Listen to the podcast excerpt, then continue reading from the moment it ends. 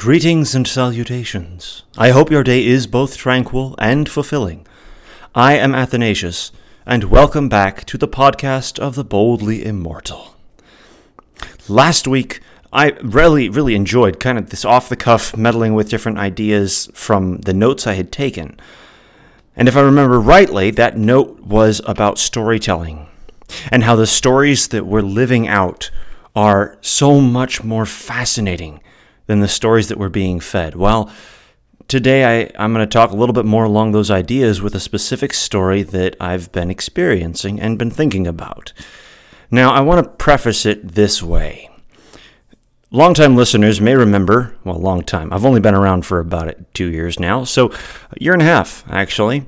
Thank you all for listening. It's been a delightful ride. But I've made a podcast previously called Lunacy, talking about my experiences with a full moon when the power went out.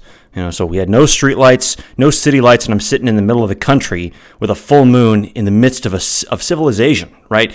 This is on a city block with no other light but the moon and the warmth around me, and just how weird it was, how different it was to be under the light of that moon in the midst of the community, you know, to be guided by that light per se, that it was fortuitous that on such a night when the power went out, we did have a full moon, but it was also a wondrous experience to see how bright all the heavenly lights in fact are.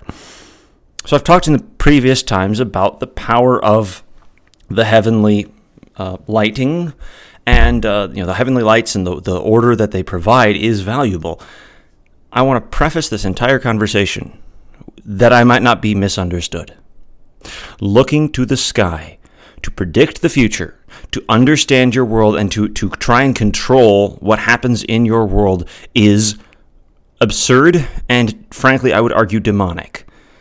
If you think that by studying the stars you're going to somehow get influence that allows you to control your world, you're wrong. If it allows you to perhaps understand your world, even then, understand that the primary reference point against which you must test any insights is the Scriptures, and consequently, the Holy Scriptures must be the lens by which you interpret the entire thing. If then, in your interpretation of Scripture, you see something that is mirrored in the heavens, enjoy the game. Enjoy the game. Don't make it a habit of talking about it too much, of looking at it too much. The people who look at astrology are frankly fools. But it's fun. And in a world where archetypes are inverted, and we'll get into that today, in a world where the archetypes are wrong, maybe looking at ancient archetypes in the sky isn't a bad idea to recenter us with the historic archetypes of humanity, as set there by the one who created it all.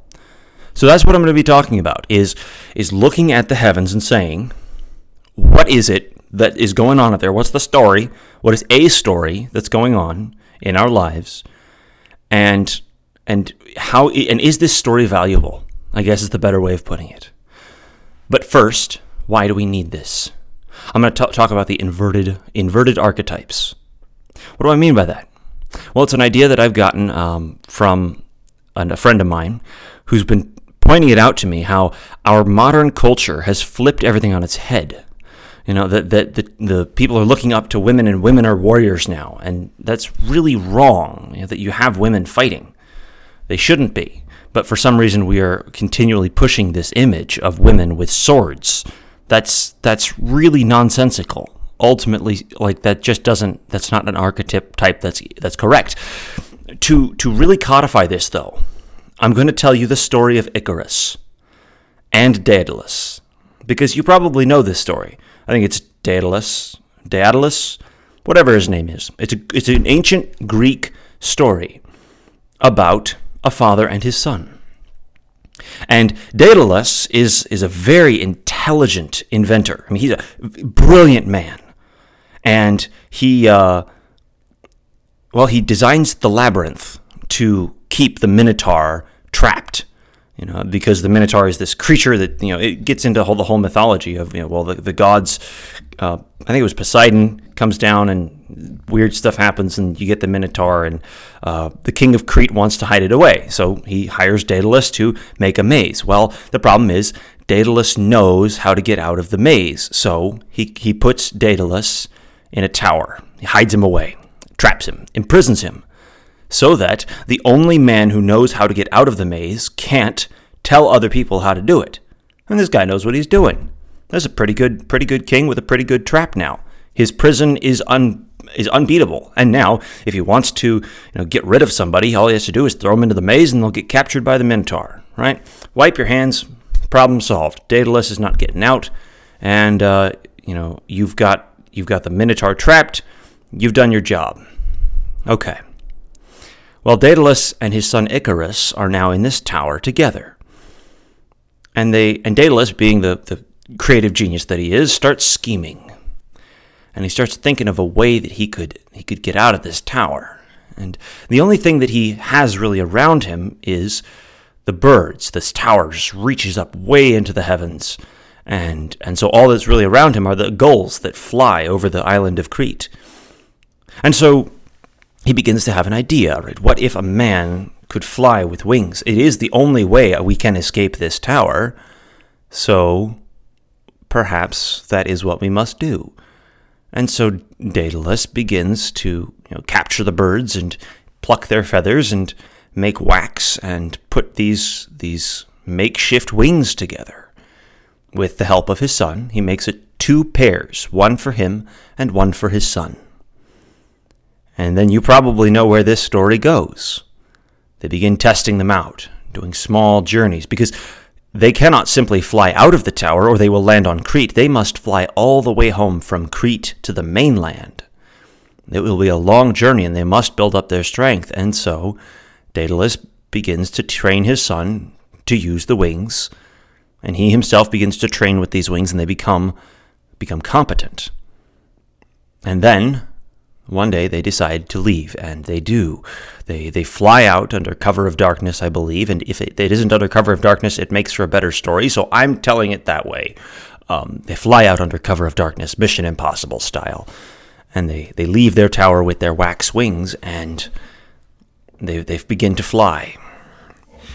And because of the cold of night, there's really no harm in going too far up or down. If you go too low to the water, you'll catch the mist, and it will get into the glue, and the wings will fall apart. So they have to stay high enough above the waters. But as the sun comes up, according to the Greek myth, they have to be worried, because if they fly too close to the sun will melt the wax, and consequently the wings would shatter, would fall apart, not shatter, fall apart. And so Icarus, unfortunately, in his youthful joy of being free and wild, flies too close to the sun, and it burns the wings, and he falls into the Mediterranean, into the sea, and drowns. And Daedalus returns home alone, and he basically quits invention and retires out of sorrow. Icarus flew too close to the sun, right? That's the phrase that we use. He flew too close to the sun, and it melted the wings on which he flew, and he crashed into the sea. That is an archetypal story about the pride of youth, and of being too confident in an absolutely crazy idea, and taking it too far to too many extremes. There's a lot of really good stuff about, hey, when you're young, don't shoot too high, just stay steady and get where you want to go. There's wisdom there. Of course, modern people have been quick to mock this story because, well, don't you know that when you go higher, it actually gets colder? And so when you keep going up, well, they don't actually melt. They wouldn't melt because it would just get cooler, and so then you'd be fine. Right? And they'd never fly high enough for that to be a problem. Well, here's the thing. There's another story about a genius inventor who gets trapped. And when he's trapped, he has to devise a brilliant solution in order to escape his prison. And thankfully, he is able to do so, and it allows for him to escape.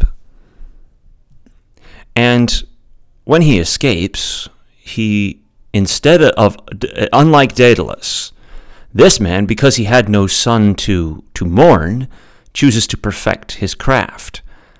See, because he still has Icarus inside of him, he builds a better wingsuit. He builds a better flying machine, and then he flies too high. And this in the story of Icarus would be where the hubris comes in, where the moral lesson, do not go too far, would come in. But see, he's the hero of the story. So when the ice comes onto his, Iron Man suit, when the ice comes, he's able to survive it. And this is the moment that turns around his story, and ultimately it is the piece that becomes the key to the climax of the story when his opposite, his opponent, his opposition, his enemy, the the villain. Oh, there we go. That's the word I was looking for. The villain of the story, Obadiah Stane, who builds a mimic of the previous suit, bigger and better and more powerful. Well, he falls victim to Icarus's plight, flies too high, and is crushed by his own hubris. And so, to a certain extent, we still have the archetype, the billionaire playboy philanthropist replaces Daedalus as our hero.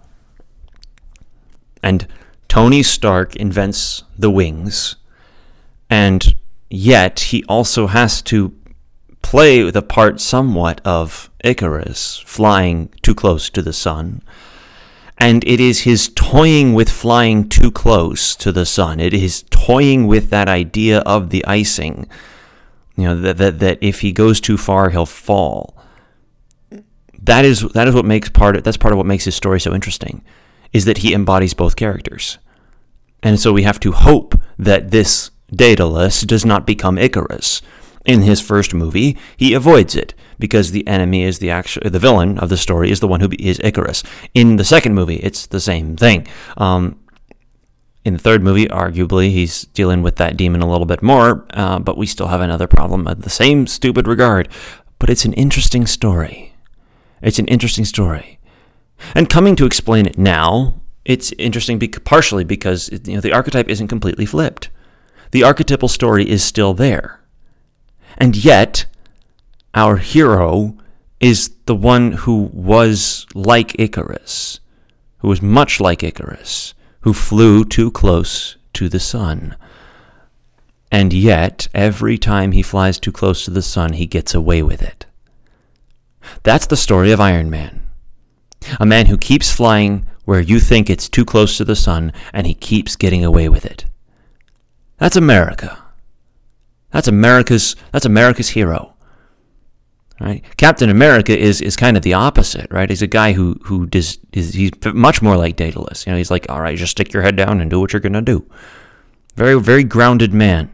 Doesn't really have a lot of powers. Isn't even the genius inventor type. He's just kind of there, and he's just a good man.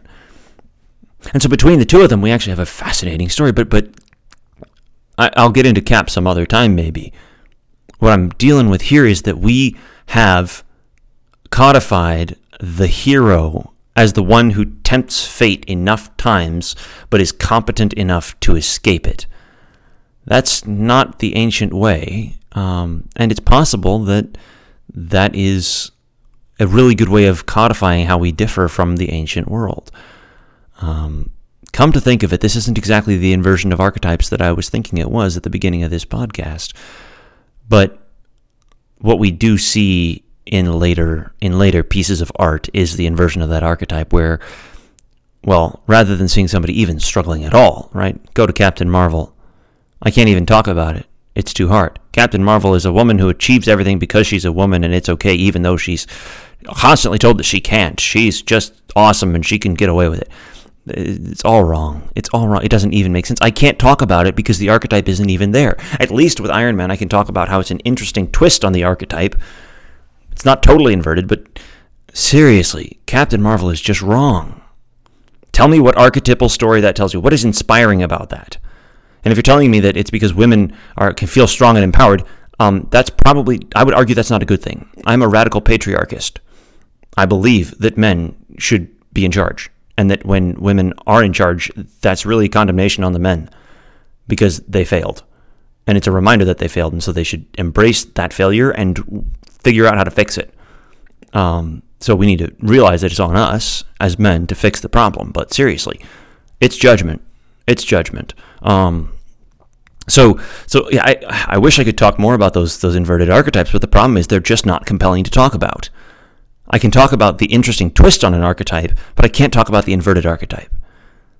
And so to kind of round this podcast off, because I've gotten a little bit stuck, I can't talk about the inverted archetypes and how we should look at the old stories. Well, I've been talking about how we kind of already have been looking at those ancient stories, listening to those ancient stories, wrestling with them, trying to deal with these things that are fundamentally human. And one of those things would be the deities as well of the ancient world, right? You have Father Time is Kronos, right? And then you've got his sons, power, death, and chaos, I would argue. Power, death, and chaos, which would be Zeus is power, death is Hades, and chaos would be Poseidon, right? The deep. So you have the one who controls the lightning, the one who controls the place of the dead, the underworld, and the one who controls the oceans, right? The chaos of the oceans that you cannot control. These are the three sons of time. Now, when I put it that way, that sounds a little bit more interesting.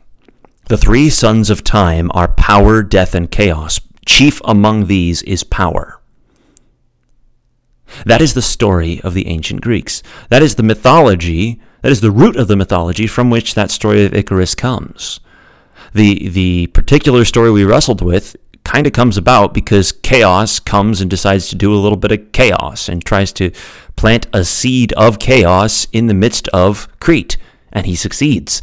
And a man tries to capture that chaos, that little seed of chaos, like literal seed of chaos. He tries to trap it in a maze of his own devices and ensure that chaos can never escape by trapping the only one who could get it out. But that one gets out, and then eventually someone goes and kills that seed, and partially because the man tries to use the chaos for his own good, right? The king of Crete tries to put his prisoners in with the Minotaur so he doesn't have to worry about his prisoners. Boy, this is a much more fascinating idea than I thought. I'm going to slow down and repeat it because I think I'm talking a little too fast right now. In the story of Daedalus and Icarus, it only comes about that they are put in prison because Poseidon ends up with a child that is the Minotaur. It's really weird. That's the Greeks, though, but the archetype is there. Chaos comes and plants a seed on the island of Crete. It's an island. It's in the middle of an ocean. And so the seed of chaos is planted there. The king, to deal with this chaos, as is his responsibility as king, chooses to have someone trap that chaos. So rather than slay it or exterminate it, he because he can't really, lest he anger chaos itself and his island be thrown into the sea. I think that's how that works. So in order that he might not exterminate the seed of chaos, he traps it in a maze. So he effectively gives chaos a difficult thing, a challenge so difficult that it can never get out. He equips chaos to his own ends then, because in that he has trapped chaos, he's willing to trap his problems in there with the chaos. And that solves his problems. So other problems he sacrifices to the seed of chaos. In other words, when he puts his prisoners in the labyrinth, I feel like I'm now over-explaining it. When he puts his prisoners in the labyrinth, they are his problems gone because they're dealt with by chaos. This is an interesting idea. I'm really enjoying this podcast now. I hope you are too. So So when he goes in there, or when eventually there becomes a problem too great for him, right? Somebody comes to slay the Minotaur. Somebody comes to destroy the chaos. And, well, frankly, this isn't good for him anymore because he's been dealing with his problems by giving them to chaos rather than actually solving them. And so then ultimately his reign is torn down because he tried to turn chaos, the Minotaur, right, the seed of chaos, the seed of Poseidon is the Minotaur. And he tries to use the Minotaur for his own good, and then eventually Theseus slays the Minotaur. Courtesy of the king's daughter, if I remember rightly, who gives Theseus a ball of yarn so that he can follow it out of the labyrinth once he has slain the Minotaur. It's a fascinating stuff going on there, and the underlying archetypal pieces of it, like as I've been unveiling it, make a lot of sense. Don't trust chaos to solve your problems because that's not a good answer. And a good man will come along and actually destroy that chaos because it's chaos and it's not good. The man who's been relying on that chaos to solve his problems will find himself without power and in a very, very bad situation. His kingdom will be overthrown. That's the story of the Minotaur. To now go up. So that was we told the story of Icarus and the interesting things about that, and it's a little bit more about hubris. And then going backwards in the story, we just talked about chaos and its seed.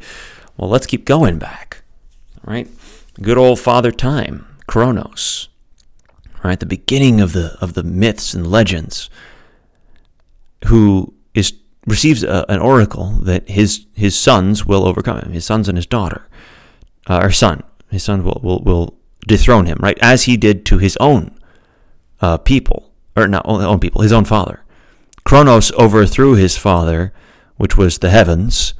Time overthrew it. Well, that's an interesting idea.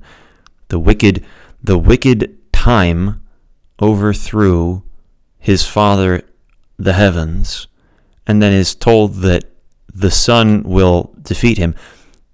There's some interesting archetypology there, but then what we get is this eventual sun power is replaced by a stone. By his mother replaces him in the cradle with a stone, so that Kronos eats the stone instead of eating his son, and his son is hidden away until the time when he can come back and avenge his siblings and get them out and then destroy their father Time, or at least cast him down.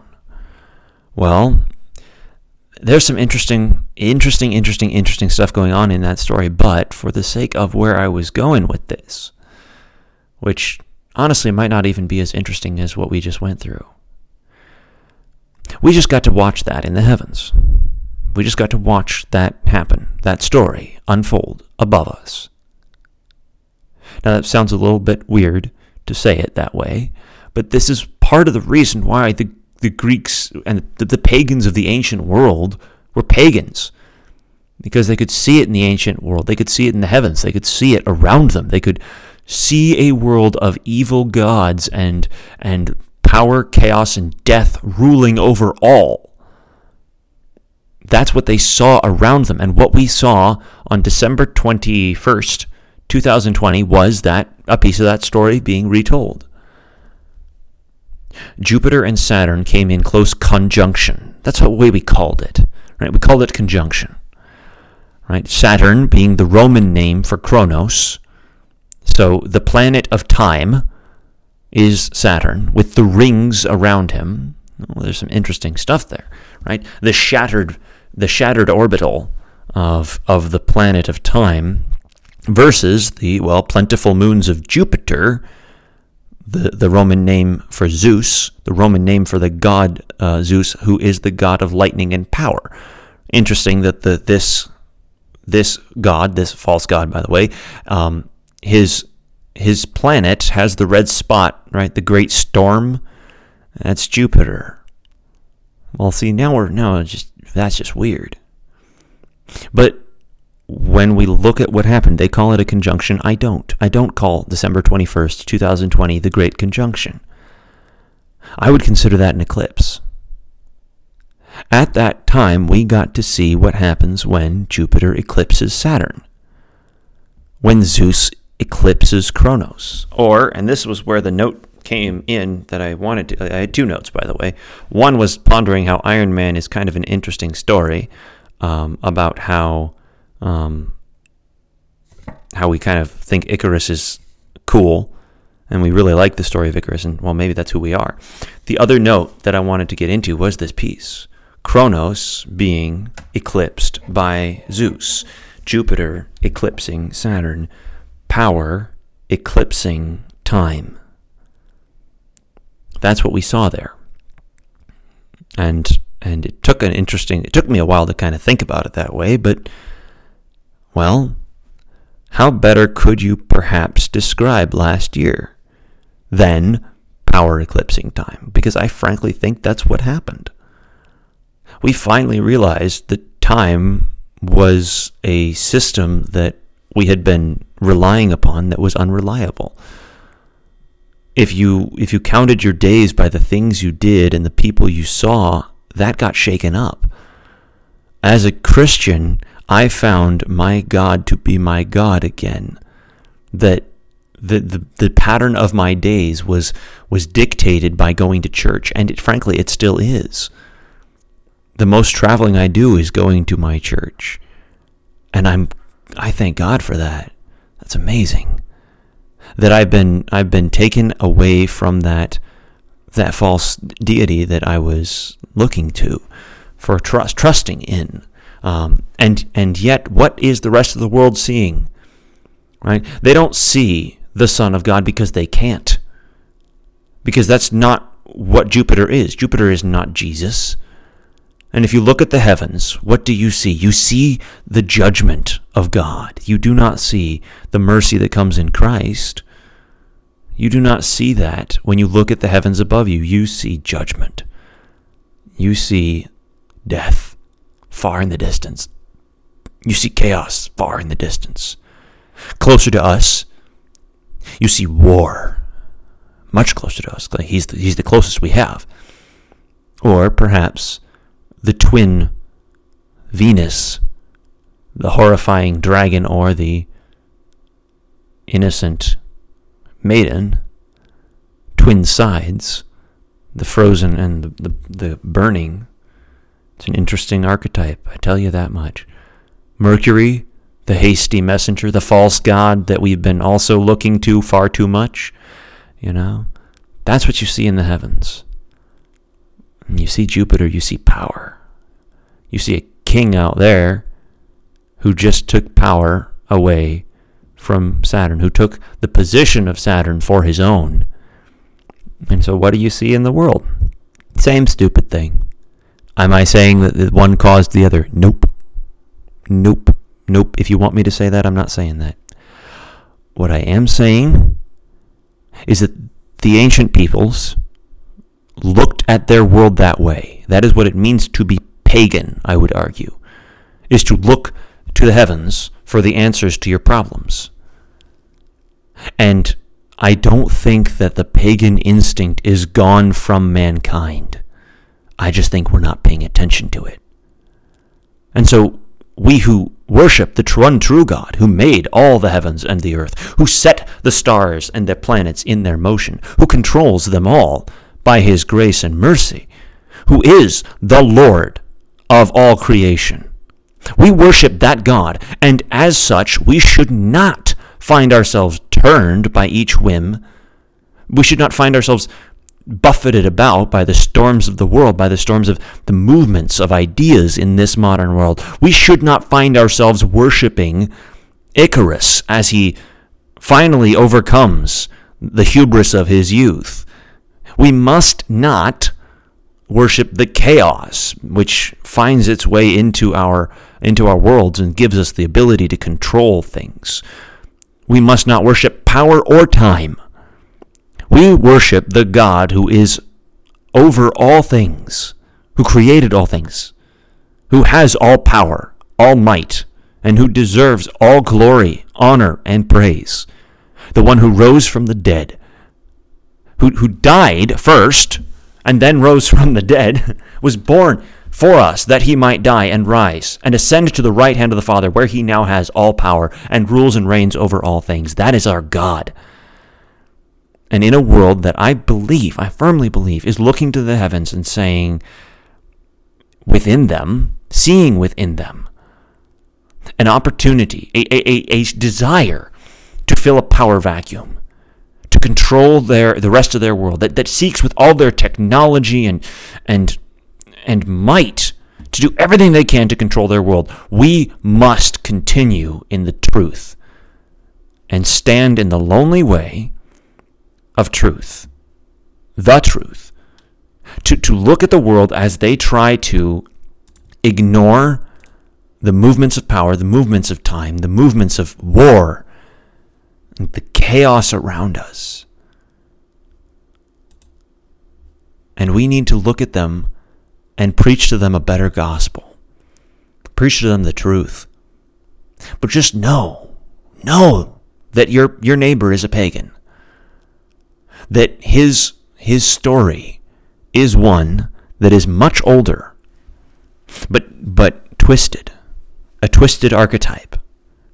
That the gods he worships are false gods, and he continues to worship them whether he knows it or not.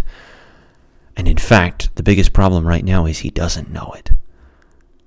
You know your God. He is here to speak to you. Jesus Christ's words are recorded for us, for our good, and for our neighbor's good. So we can't look to the heavens and see what we do. We can't look to the heavens and predict the future. We can't look to the future of the skies, but what we can do is recognize that we live in a heathen world. And in the midst of a heathen world, we need to make a bold confession that the gods of wood and stone, the gods of earth and sky, they're false, they're evil, they are insufficient to preserve us from death. And as such, we ought to be equipped to give to the world the good news over and against the false beliefs that they have. I hope something in here was helpful. Frankly, I feel much, much better. I feel encouraged to go out and boldly confess the immortality that I have in Jesus Christ, because I know the hilariously backward stories we're telling ourselves. Some of it about the truth of reality, but some of it simply fighting to sanctify our hubris. And so, with that, that's two notes down. And I'm really looking forward to seeing what happens with the next two, because I did not see this coming.